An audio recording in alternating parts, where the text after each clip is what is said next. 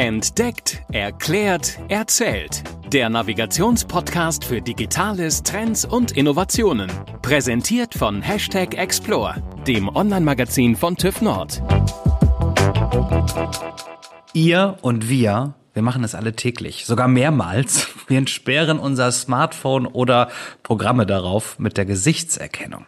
Ja, super praktisch, wie ich finde. Man muss sich keine Passwörter merken, ja, einfach nur das Smartphone vors Gesicht halten und zack, ist es entsperrt. Einsatz von Gesichtserkennung, der nimmt ja auch immer weiter zu. Aber wie sicher ist diese Technik und welche Regeln gibt es eigentlich, damit uns nicht jede oder jeder auf offener Straße scannt? Klären wir in dieser Folge Entdeckt, Erklärt, Erzählt. Wir sind Julia Mandrion und Stefan Gens und damit herzlich willkommen zu einer neuen Podcast-Folge von Entdeckt, Erklärt, Erzählt. Das heutige Fachwissen kommt von unserem Gast Jonas Maximilian Geilig. Er ist IT-Berater bei TÜV IT. Schön, dass du da bist, Jonas. Hallo zusammen. Vielen Dank, dass ich da sein darf. Wir steigen gleich mal in unser heutiges Thema Gesichtserkennung ein. Einfach erklärt, eine Kamera gleicht ein Gesicht mit einem vorhandenen Bild ab, was man zum Beispiel zuvor hinterlegt hat. Und dabei spielen Merkmale eine Rolle, die sich nicht durch die Mimik verändern. Jonas, was sind denn das für Marker und wie kann ich mir diese Technik im Detail vorstellen?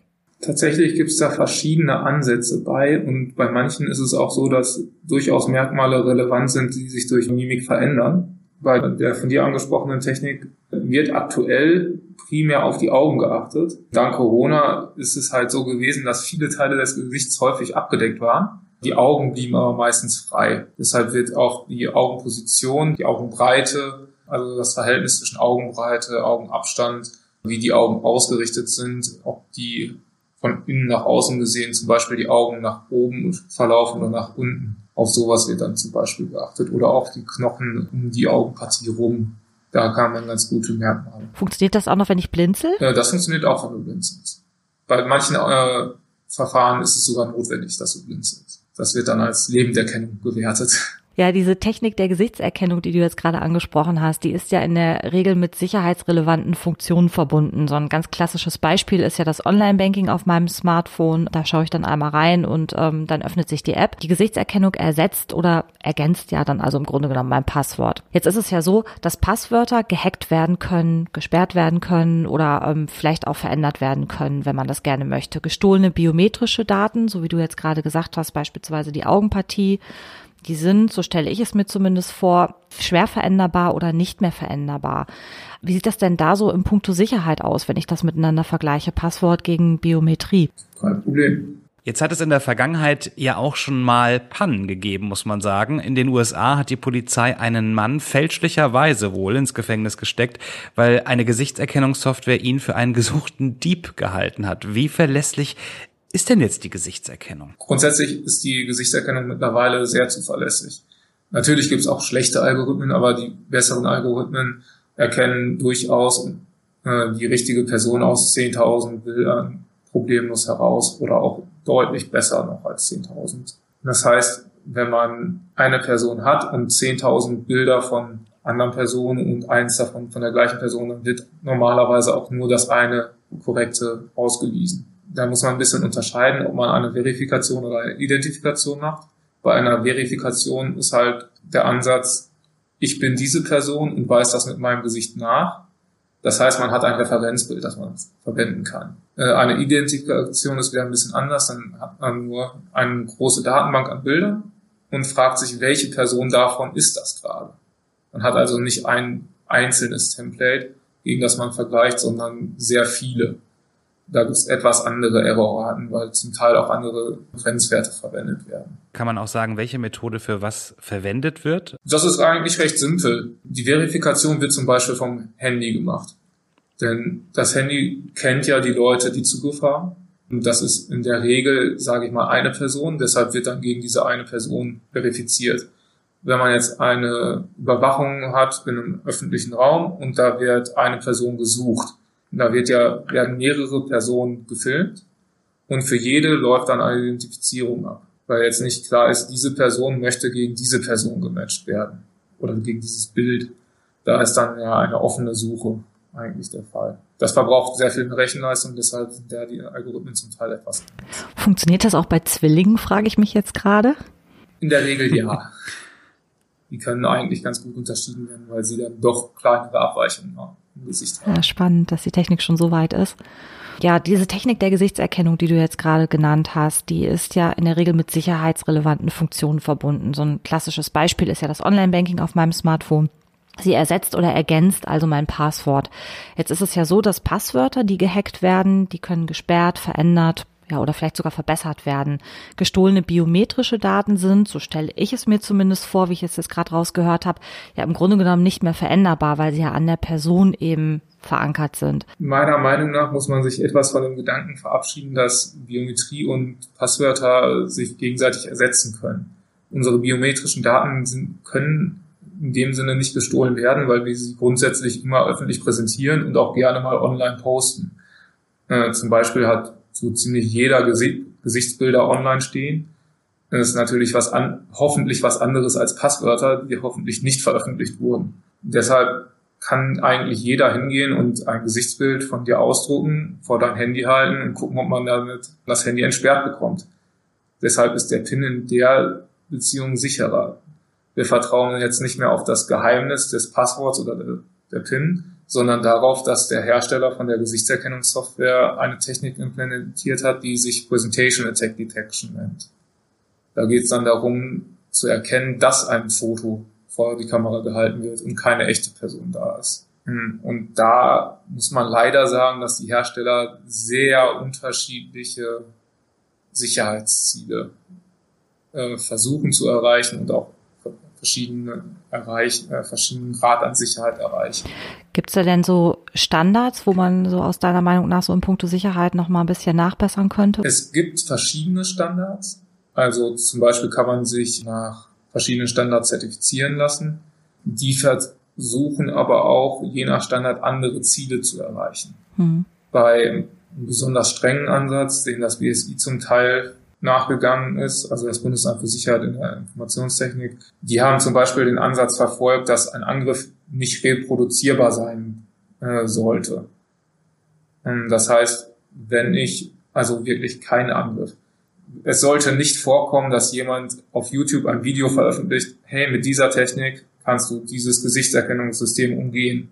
Wenn das dann von jedem nachgemacht werden kann, das wäre schlecht. Hm andere Ansätze, wie zum Beispiel von FIDO. Das ist eine Industrieallianz, die sind primär bekannt wegen ähm, kleinen Authenticator-Chips, die anstatt vom Passwort verwendet werden. Da ist dann ist in der Regel ein privater Schlüssel drauf, soll Passwörter ablösen. Die bieten aber auch eine Zertifizierung im Biometrieumfeld an. Da ist dann eher der Ansatz von 100 Präsentationen werden maximal sieben falsch bewertet. Das ist halt ein bisschen anderer Ansatz. Man sagt, man darf Fehler machen, weil die Technik wirklich recht kompliziert ist. Aber es sollen halt nicht zu viele falsch bewertet werden. Mhm, verstehe. Halt so ein bisschen die Frage auch, wofür möchte man das System verwenden? Als Beispiel das Handy. Da ist es durchaus okay, wenn es recht schwierig, aber nicht unmöglich ist, mhm. dass sich jemand anderes damit einloggen kann. Bei einer Banktransaktion ist es wieder schwieriger und auch beim Ausweiswesen ist, sollte es ein bisschen strenger sein. Was sollte denn deiner Meinung nach im Punkto Sicherheit noch passieren, um die Dinge eben noch sicherer zu machen und um die Technik entsprechend weiterzuentwickeln? Aktuell ist es primär so, dass nur geprüft wird durch externe Anbieter, ob ein System sicher ist, wenn es gesetzlich vorgegeben ist. Zum Beispiel Handyhersteller prüfen in der Regel selber, ist ihr System sicher oder nicht. Meistens kommt heraus, es ist sicher, denn es ist ja der Hersteller selbst. Deshalb gibt es nicht so viele externe Prüfungen. Meiner Meinung nach sollte das etwas verstärkt werden. Tatsächlich gibt es dafür aber auch Ansätze. Zum Beispiel Google hat angefangen, Zertifizierungen zu machen für äh, zum Beispiel Fingerabdruckscanner, aber auch für Gesichtserkennungssysteme in Kooperation mit verschiedenen Laboren. Das heißt, es wird daran gearbeitet, mehr externe Prüfungen zu machen, aber die sind auch nicht unbedingt vergleichbar. Also es ist schon angestrebt, dass die Prüfungen vergleichbar sind, aber das ist sehr schwierig zu erreichen, weil es auch immer sehr darauf ankommt, wie viel Erfahrung hat die Person, die gerade testet und wie gut werden dann diese Nachbauten von Fingerabdrücken oder Gesichter. Das ist ein schwieriges Thema, aber es wird gearbeitet. Also ich höre raus, es ist so ein Markt, der vielleicht auch noch so ein bisschen in den Kinderschuhen steckt. Tatsächlich ist die Technik ja gar nicht so neu. Ich glaube, Fingerabdruckscanner werden schon seit weit über zehn Jahren in Smartphones verwendet. Gesichtserkennung ist ein bisschen neuer, aber gerade im hoheitlichen Umfeld wird das auch schon lange verwendet. Aber da wurde dann lange darauf vertraut, dass die Technik schon sicher ist. Hm. Und jetzt stellt man eben fest, dass es eben doch nicht so ist. Ja. Ich meine, das Gesicht präsentieren wir so oder so, andauernd, überall. Es könnte jederzeit jemand auf der Straße ein Foto von dir machen oder einfach eins nehmen, was online gepostet wurde. Aber auch zum Beispiel Fingerabdrücke hinterlässt man so ziemlich überall. Es ist nicht so kompliziert, die aufzunehmen. Insgesamt muss man bei Biometrie ein bisschen davon ausgehen, dass die Daten eigentlich öffentlich sind. Mhm. Und man dann die Algorithmen verbessern muss, die erkennen, dass keine echte Person anwesend ist.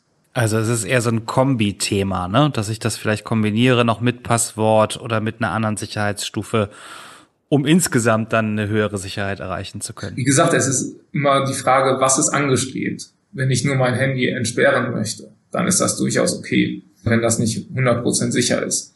Aber als zweiten Faktor, um eine zusätzliche Absicherung zu einem Passwort zu machen, an manchen Stellen ist es durchaus sinnvoll, weil es einfach eine weitere Hürde ist. Jetzt hast du gerade schon die Regelung zur biometrischen Gesichtserkennung so ein bisschen angesprochen. Julia und ich haben uns in der heutigen Folge ja schon positiv geäußert. Es ist so schön einfach, ohne Passwort mal kurz das Handy in die Hand nehmen. Zack, bin ich drin, da wo ich sein möchte. Für Strafermittler stellt sich diese Technik ja auch ja, als eine Erleichterung dar, zum Beispiel, wenn sie Verbrechen aufklären. Für viele ist die Gesichtserkennung aber auch, ja, sagen wir mal, so eine Art Schreckensszenario, gerade wenn man so an den systematischen Einsatz denkt wenn Kameras im Bahnhof oder in der U-Bahn-Station, in der Einkaufsstraße, kennen wir ja schon, jetzt aber auch jede Bewegung von uns blitzschnell erfassen und dann mit einer Datenbank abgleichen können. In China ist sowas ja teilweise schon üblich. Wir haben bekanntlich ja einen strengeren Datenschutz, aber wie sieht's denn jetzt aktuell bei uns aus? Aktuell liefen schon Testphasen, zum Beispiel am Hauptbahnhof Berlin, soweit ich weiß. Dort wurde ein Versuchsfeld eingerichtet, wo vorbeilaufende Personen identifiziert werden sollten. Es gibt also durchaus schon Testphasen hier und ich gehe davon aus, dass es noch weiter gehen wird, auch wenn es mit dem Datenschutz hier nicht ganz so einfach ist. Wie wird das heute genutzt? Also was, was darf heute schon gemacht werden? Es darf tatsächlich nicht so viel gemacht werden, denn unsere biometrischen Daten erhalten in der Datenschutzgrundverordnung tatsächlich einen sehr strengen Schutz. Es gibt da recht enge Regeln. Ich bin jetzt kein Datenschutzexperte, aber wir haben in unserer Arbeit hier auch immer wieder Probleme mit dem Datenschutz, weil die Sachen nicht so lange gespeichert werden dürfen. Man muss immer nachfragen, ob man es wofür verwenden darf. Und die Personen, die beteiligt sind, können auch jederzeit sagen, bitte lösch meine Daten, verwendet sie nicht weiter. Für Strafverfolgung gibt es da, soweit ich weiß, ein bisschen andere Regeln. Wie es genau genutzt wird, kann ich leider gerade nicht sagen. Kannst du nochmal zusammenfassend sagen, wo wird die Technik im Moment schon so in unserem Alltag nutzen? Das kommt ganz darauf an, was als Alltag angesehen wird. Zum Beispiel, wenn man durch London oder China läuft, da ist es Alltag, dass man auf der Straße identifiziert wird. In Deutschland ist es weniger der Fall. Das heißt also, wenn ich reise, muss ich mir auch durchaus bewusst sein, dass in anderen Ländern auch andere Daten von mir genutzt werden und verwendet werden. Das auf jeden Fall. Ja. Wenn wir mal so einen ähm, Blick in die Glaskugel wagen, Jonas, wie lange dauert es denn noch, dass wir an Schaufenstern vorbeigehen und personalisierte Werbung bekommen, vielleicht dann in digitaler Form oder mit tanzenden Schaufensterpuppen oder in Geschäften ja vielleicht auch mit Namen begrüßt werden. Wenn ich da reinkomme und dann scannt mich jemand und sagt dann, Mensch, hallo Stefan, schön, dass du heute da bist. Für dich haben wir übrigens noch richtig gute Sneaker im Angebot.